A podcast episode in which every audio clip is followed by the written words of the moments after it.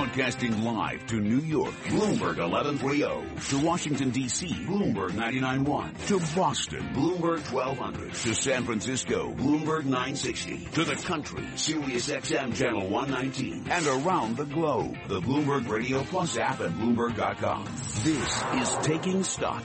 Coming up on Taking Stock, you may recall that at the beginning of the year, activist investor Carl Icahn referred to the junk bond fund market as a keg of dynamite.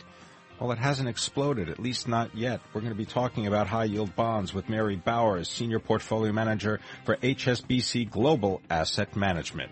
Right now, let's go to Charlie Pellet in the Bloomberg Newsroom for Bloomberg Business Flash. And I think you, Pimm Fox. 29 minutes to go ahead of the close on a Tuesday. The Dow, the S&P, NASDAQ, all advancing right now. The S&P 500 index flirting with a record. NASDAQ was at an intraday high. S&P right now up by half a point to 2181. 2182.87 is the number to beat on the S&P. The Dow just turning negative, down by less than half a point right now. Fluctuation, little change. That is the takeaway here. NASDAQ up 12 to 52.25, a gain of two tenths of 1%. The 10 year up 15 30 seconds, looking at a yield of 1.53%. Gold climbing higher by 570 the ounce to 1342, a gain there of four tenths of 1%. And crude oil down 32 cents a barrel, 42.70 right now on West Texas Intermediate crude, a drop there of eight tenths of 1%. The Walt Disney Company reports after the closing bell, shares up by eight tenths of 1% to 96.53. Steve Cahill is an analyst at RBC Capital Markets. He says Brexit and Zika concerns could weigh on the theme park business at Disney. Our channel checks suggest that things are still okay. So the question is based on what Disney is seeing today. Uh, are they seeing folks, you know, less likely to come to the park than they were three months ago, or has that not happened? So that is going to be, I think, a laser point of focus for investors because that may determine whether or not earnings uh, estimates for this year and next year need to come down, or whether they can maintain the levels of growth that are currently baked into our forecast. And again, we do have Disney shares up now by eight tenths of 1%. The productivity of American workers unexpectedly declined for a third straight quarter, deepening efficiency woes that have characterized the economic expansion. Again, recapping S&P up by less than half a point. 332 on Wall Street. Now let's look at some of the other stories making news. Thank you, Charlie. From the Bloomberg Newsroom, I'm Ramy Inocencio. This news update is brought to you by Blue Jeans Enterprise Video Cloud. See faces, emotions, energy. See the people. Your team's video from any device. Start a free 30-day trial at bluejeans.com and click the radio mic. Blue Jeans. Work smarter, connect better. Add another key Republican lawmaker to the list of those not supporting Donald Trump for president. In an interview with CNN, Senator Susan Collins of Maine explained why she is not backing Trump's campaign. I do not believe that he is the president that we need at this time in our country's history. And I believe that in many ways he is antithetical to the values of the Republican Party. Collins says she would vote libertarian if the ticket were reversed, with former Massachusetts Governor Bill Weld at the top.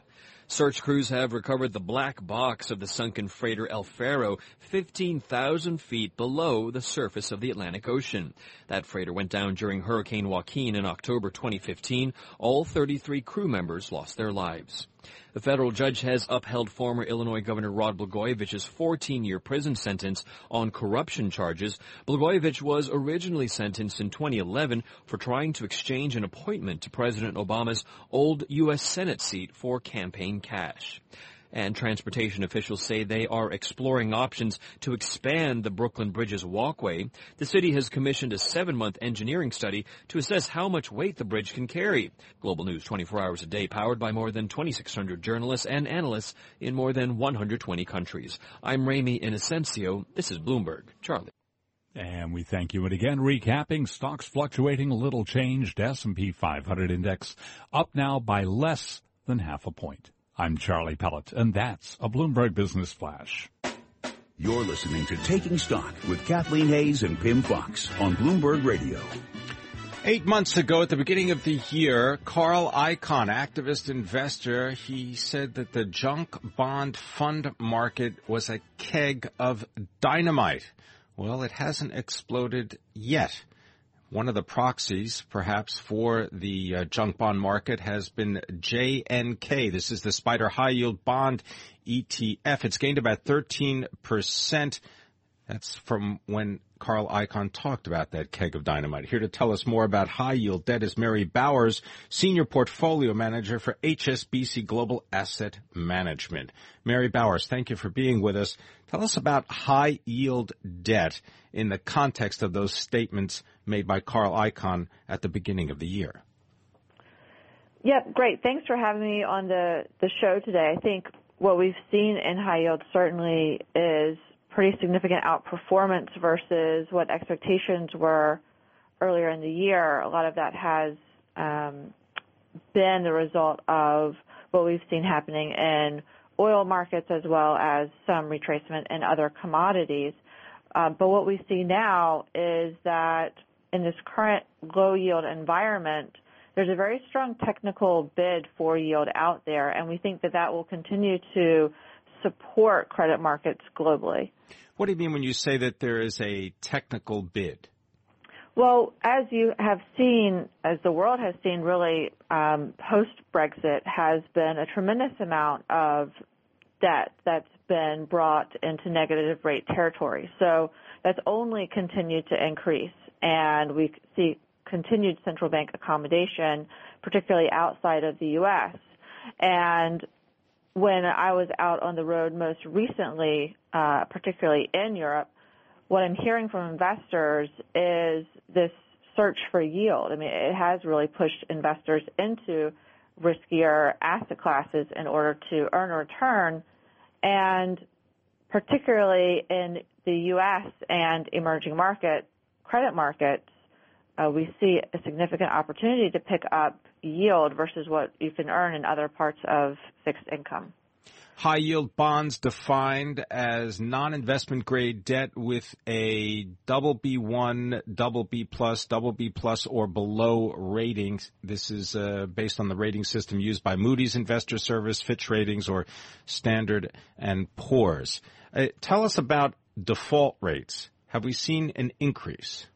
Well, certainly that's been pretty well telegraphed that high yield, particularly in the U.S., has seen a significant increase in defaults from what was pretty, uh, you know, well below historical averages. So the uptick, though, in default rate has really been, you know, just in energy and to a certain extent um, some of the metals and mining, but but mostly in the energy space. And what I like to remind investors is that these the the event in high yield was really, you know, oil retracing from well above 100 down to 65, down to 26, and this has really happened over the last 18 plus months at this point. The bond prices in energy have already moved to reflect this lower oil price. So just to say that the bankruptcies that we're primarily seeing in high yield, it's very well telegraphed in the market. And again, for an active investor being able to avoid some of these more troubled parts of the high yield market, we think that if you're able to look away from some of the more troubled spaces, whether it's energy and maybe also to a lesser extent metals and mining, but also maybe retail, for example, um, companies' balance sheets look pretty healthy. So that uptick, yes, we will continue to see a fairly elevated default rate in high yield, um, but we're not going to see the same spike in default rate as we saw back in the financial crisis, we don't believe. But also we think that you can avoid some of these trouble sectors and still earn a reasonable yield, again, versus what you can earn in other parts of fixed income. What is what what, what do you call a reasonable yield? Well, the current yield in the U.S. is just above six and a half percent. Um, so compared with where 10-year treasuries are, that certainly still looks pretty attractive when you consider the still low default rate outside of some of these more maligned sectors. Now, I have talked about U.S. high yield, but looking more globally in Europe, the credit cycle is a little bit behind where we are in the U.S. in terms of releveraging, and we aren't seeing the same pickup in default rate there, um, or you know some of the deterioration in credit metrics in terms of releveraging. Similarly, in the emerging markets, uh, we have a bit different characteristics there when we talk about high yield credits, given that a lot of the companies in that market are more quasi-sovereign, so they have some support, either implicit or explicit, from from government. Thank you very much for joining us. Mary Bowers is the Senior Portfolio Manager for HSBC Global Asset Management, giving us her views on the high yield bond world. Since the start of the year, the yield on the 10 year U.S. government treasury has dropped about 30%. High yield bond funds are among the top performing bond fund categories this year. As a group, the sector is up a little bit more than 9% year to date. This is Taking Stock. I'm Pimm Fox, and this is Bloomberg.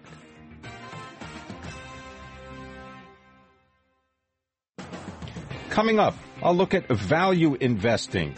What does it take to become a value investor, and why are they prospecting in oil and energy? That's next.